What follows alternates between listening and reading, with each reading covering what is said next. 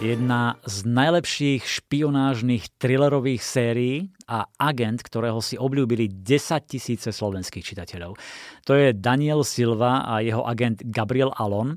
Už vyšla 23. kniha s názvom Zberateľ a myslím, že je jedna z najlepších. Je to príbeh o záhadnom zberateľovi umeleckých diel, ktorý nelegálne získava to, čo si nemôže legálne kúpiť na voľnom trhu. Mnohí mysleli, že je to mýtus, no ukázalo sa, že existuje.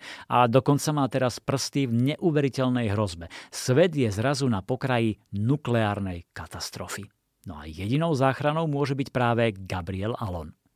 Mám pre vás exkluzívne Daniela Silvu, ktorý povie viac. Je to v skutočnosti legendárny dôstojník tajnej služby, ktorý má veľmi zaujímavé krycie zamestnanie. Je jedným z najlepších umeleckých reštaurátorov na svete.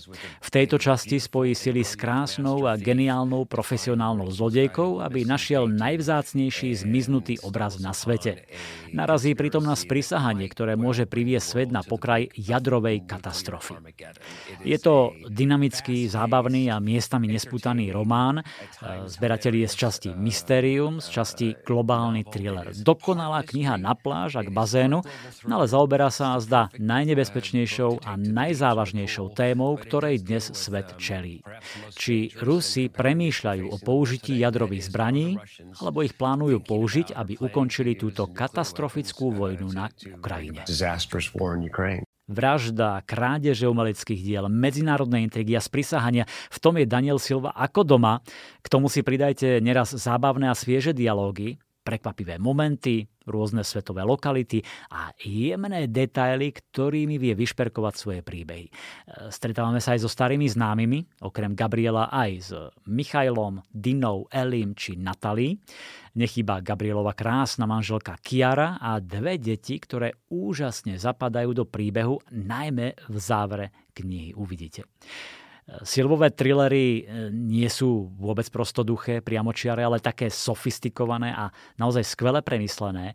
Majú niekoľko vrstiev a vy miestami so zatajeným dýchom čítate, čo všetko je možné na svetovej politickej scéne, ako to funguje, ako sa robia podrazy a k akým nezákonným veciam takmer denne dochádza. Vypočujte si úryvok v podaní herca Borisa Farkaša v časti, kde prichádza Gabriel Alon k svojmu priateľovi, riaditeľovi CIA aby prediskutovali svoju odvážnu akciu.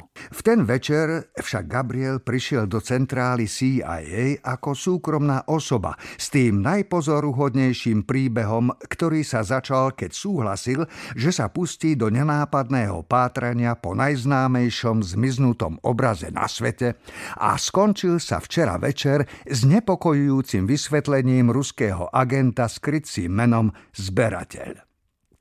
Adrian Carter, muž, ktorého len tak niečo neprekvapí, sedel celý čas ako prikovaný.